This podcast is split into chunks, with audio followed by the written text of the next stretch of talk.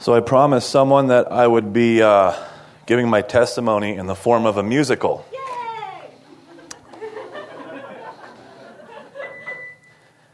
Trials! No, not happening. not happening. Sorry, I wasn't prepared. I'm not good, good at speaking in front of people. So, to kind of ease the tension, I need to tell you about this dream I had a couple nights ago. Nate Griman, I had a dream about you. You had this big beard and mustache, and it was black, not red. And you smoked a lot of weed. And you had on these hippie clothes. It was the weirdest thing ever. And I said, Nate Griman, what's wrong with you? And you go, Praise the Lord, I don't care. Exactly. I woke up laughing hysterically. it was so funny. So, and I wanted to tell you that I've been dying to, so I took this opportunity so I wouldn't forget. So, yeah. So, I digress. One thing I really want you guys to be encouraged with in making you aware of what this school can do for you. Especially, we're almost, what, we're five weeks into it, right? You guys are. And um, I want you to be aware that this school, if you haven't noticed already, can test you to see if you're going to take your walk with God serious or not. And it, it does that, obviously, by Scripture as its main source, but God uses it through the teachers, the classes, the homework, and just living life here in general. And when I first started here, I really wasn't aware of that. And even though I called myself a Christian, I didn't even know how to take my walk with God serious. And I thought I knew all about life, not just because of my military experience, but because of the situation I was at in that point of life. So I thought I knew it all and had the answers. And I didn't even know my Bible enough to even understand how my relationship with God was supposed to work. And to be honest with you, I didn't even understand what the word faith meant. And I was pretty, I know Gail probably remember, hard hearted. I wore all these hard rock clothes, and if you were to if I were to do a musical of my testimony, it'd probably be all heavy metal and some gangster rap, because that's how I roll. But yeah, I thought I knew all about life. I didn't even understand faith. And I even saw other students who actually knew their Bibles really well being tried because of the hard knock life here at NBC. And I saw two things just throughout my whole time here. Two things would happen. One, people who didn't take their walk with God serious, it would show. It would show through their actions, it would show through their homework and their hearts. And ultimately, they would just give up because they felt like if that's hard, they would walk away, not walk away from God wholeheartedly most of the time, but they would think, man, if my walk with God is this hard, I don't think I can do it. And all it was was just their lack of spiritual and life disciplines. That's all it is. That God graciously gives us. He gives us discipline for a reason to make our lives easier and to bring Him glory. And all because they just didn't want to see the change that they needed to make. Or I would see people who would genuinely want to change. And you would see what God has done in their lives through the test or trial that they're going through, and they would want to grow more and more to bring God glory, because that's what it's all about, right? Right? Correct. And they would open up their Bibles and just see what God's Word can do to their lives. And the funny thing was, that's what happened to me, and a friend of mine thought I would be the last person that that would ever happen to. I thought that was pretty funny. And all my story is just a story among hundreds. But God, He is so good. And when facing trials and lacking godly wisdom, that's a hard thing to go through, right? And when you're going through these trials and you're lacking godly wisdom, what you're really doing on is just relying on your own abilities. How many people have ever been there? It's not good enough, is it? Probably experienced that, no matter what it is. When I was facing trials at this time a while ago, when I started, um, it was because, well, I repented, but then unrepentant sin from my past I felt I needed to deal with was coming up. I didn't know how to deal with it. I was facing the trials of not knowing how to be a civilian because I was getting out of the military. I was letting the labels of PTSD and TBI, which is called traumatic brain injury, be my identity and not Christ. And like I said, I didn't know my Bible. And because of that, I tried to end my life twice. By the grace of God, it did not work. And so, when I started taking my walk with God serious, God used this school to teach me great truths through God's Word. And the trials that we face at school and in life, this school has taught me God's Word and taught me how to take it serious in gaining a good godly wisdom. And for those of us who follow Jesus, we need to be seeing that He has what we need to get through it, right? So there are three things that I want you to take from today, and I'm going to expound on them. And honestly, for a lot of us, it's, it's just probably going to be a reminder, but it's going to be a great reminder. And if there are any one of you that are just struggling, I hope that it is new to you, and I hope you are listening. But whatever category you fit in, I truly hope you are blessed through this. So here are the three things. Number one, God holds dear to his word, and we are to live our lives by God's word. Number two, we are to be in God's word constantly. And number three, by faith, we can see just how powerful God's word is and what it can do to our hearts, minds, and lives. Those are the three things I want you to get when we look at Scripture. And as a way of introduction, uh, turn with me to James chapter 1.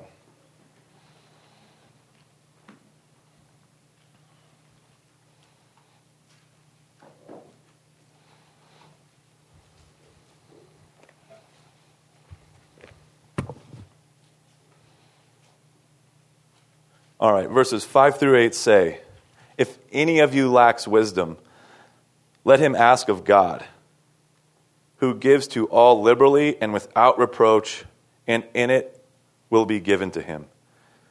But let him ask in faith with no doubting, for he who doubts is like a wave of the sea driven and tossed by the wind. For let not that man suppose that he will receive anything from the Lord. He is a double minded man, unstable in all his ways. So, James's Jewish audience understood this practical insight here, and they knew that it was necessary to live a life of divine wisdom.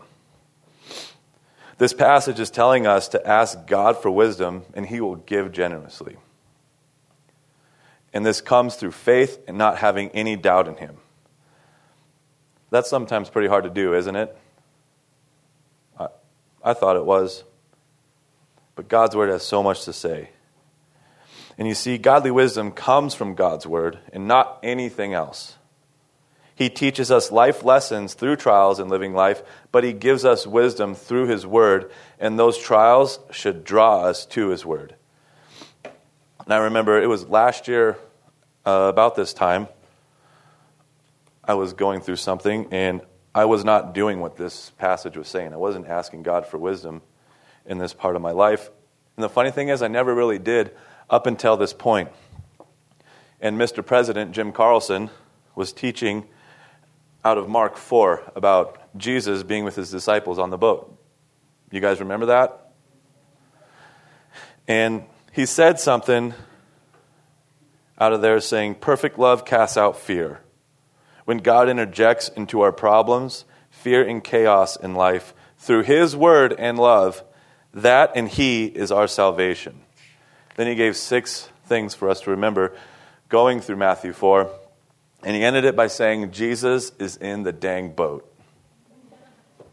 Loved it. And I was sitting there, tears, going, duh.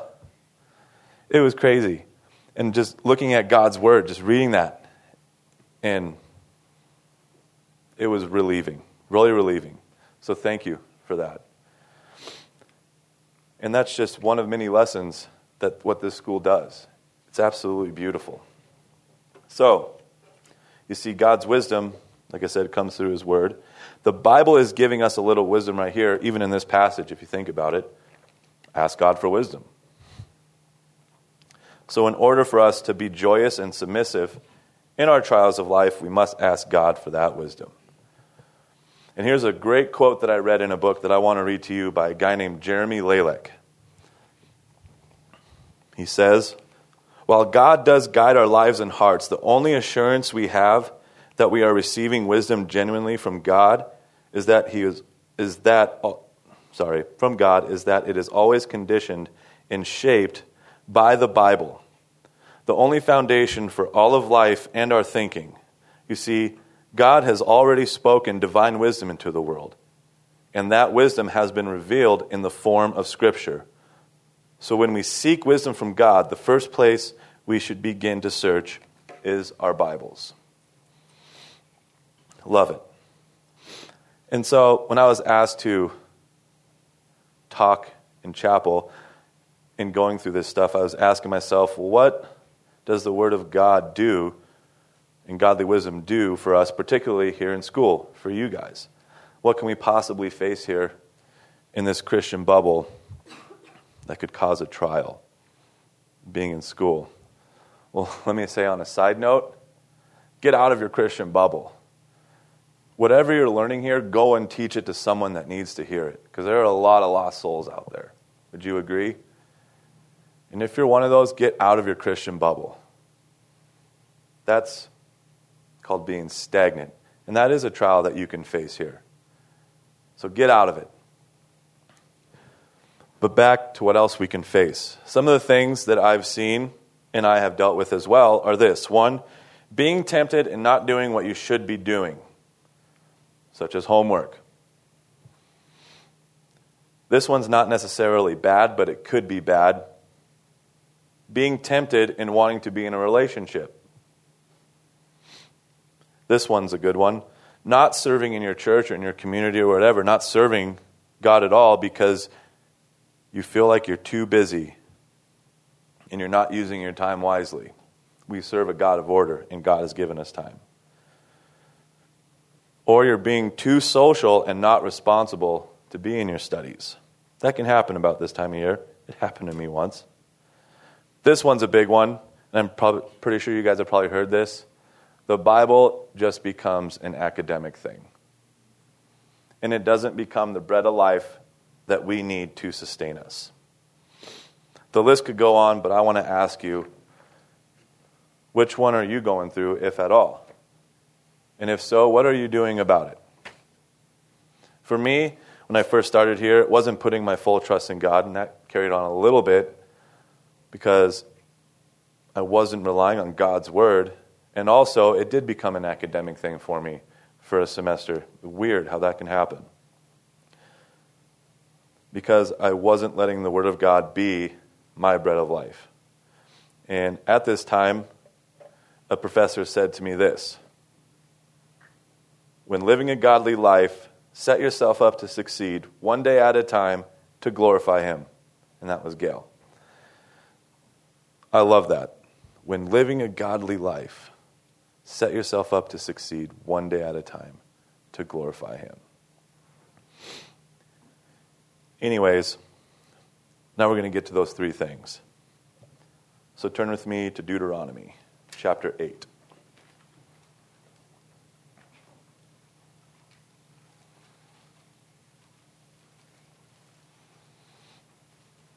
Verses 2 through 3 say this And you shall remember that the Lord your God led you all the way these 40 years in the wilderness to humble you allowed you to hunger, and fed you with manna, which you did not know, nor did your fathers know, that he might make you know that man shall not live by bread alone, but man lives by every word that proceeds out of the mouth of the Lord. So at this time, the people here were to remember what God has done for them and not forget. They were in the wilderness for 40 years and tested so that the basic attitude of the people toward God and His commandments would be made known. He tested their obedience.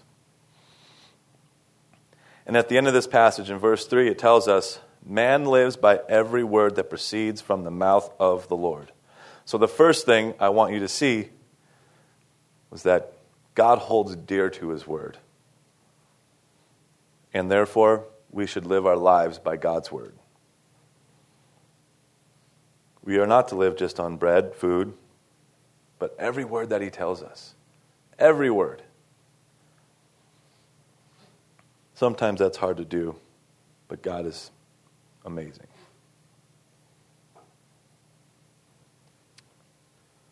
Next is in Joshua 1 8. You don't have to go there if you don't want to, but you can. And it says this The book of the law shall not depart from your mouth, but you shall meditate on it day and night, that you may observe it or observe to according to all that is written in it. For then you will make your ways prosperous, and then you will have good success. I love this verse because in wanting to take my walk with God serious in dealing with trials and just living life, it gives me such great hope that He will, he will give us a way out or give us what we need to hear. Do you agree with that? I just love that passage. And the phrase, the book of the law, is obviously in reference to Scripture, in this time, particularly looking at Genesis through Deuteronomy. And it was telling them to meditate in it which means read with thoughtfulness. The parts of Scripture that they always had were their spiritual food for those who were serving, serving the God. Therefore, His Word should do the same for us, just as it did back then. And this is what it's saying is that we should be in God's Word constantly. So, as students, you guys are in God's Word constantly, right? So, how are you supposed to do that? Quiet times? Yeah. When you're sitting in class and the teachers are giving you verses, meditate on them. Don't just use them for homework. Really meditate on them. I st- when I started doing that, God's word just came alive and praising Him and giving Him the glory made it so much easier. An example I was in Scott's Psalms class, and we were on the topic praying for our enemies. And I can't remember exactly where we were at, but we had a pretty in depth conversation about doing this because I had some unresolved issues from what I went through in the war. And Scott challenged me. He showed me what God's word had to say about praying for your enemies and challenged me to start thinking about these things. And he brought me to to Matthew 5:44 it says love your enemies and pray for those who persecute you. And this is what he also taught me. And I quote Ready for this? Be diligent where you are so you can be diligent where you are growing. And this is quite fitting in dealing with trials and in life. Be diligent where you are so you can be diligent where you are growing. Be diligent in God's word, meditate. And the next, last thing I want to talk to you about is the author of Hebrews makes a very enlightening description of what the word of God is. In Hebrew 12 or Hebrews 4:12 says this: For the word of God is living and powerful and sharper than any two-edged sword, piercing even to the division of soul and spirit and of joints and marrow, and is a discerner of the thoughts and the intent of the heart. And I love, I'm not going to stop there. I want to go on to verse 13 because I love it. And there is no creation hidden from his sight. We're not hidden. But all things are naked and open to the eyes of him to whom we must give an account. I'm not necessarily talking on that verse, more focusing on verse 12, but let that be known and let that sink in. So at this time, some of the Hebrews were going through the motions in belonging to God. It was more of just an intellectual thing for them. And inside, in their hearts, they weren't really committed to Him. And God's word exposed their hearts, their shallow beliefs, and their false intentions. And this we need to see is the power of God's word. Even as Christians, He can pierce our shallow beliefs when it comes, can pierce our false intentions, and hopefully pierce our hearts. So we, by faith, should see how powerful God's word is and what it can do to our hearts and minds.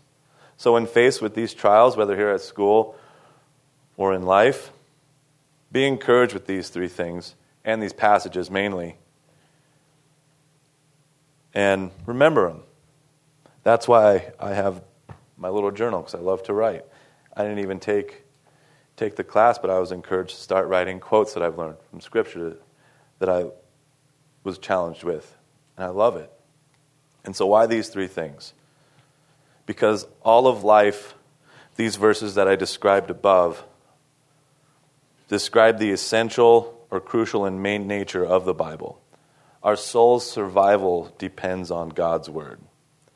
Our worship of God and our knowing of God depends on the Word of God. And without it, quote, human perception is a distorted reality.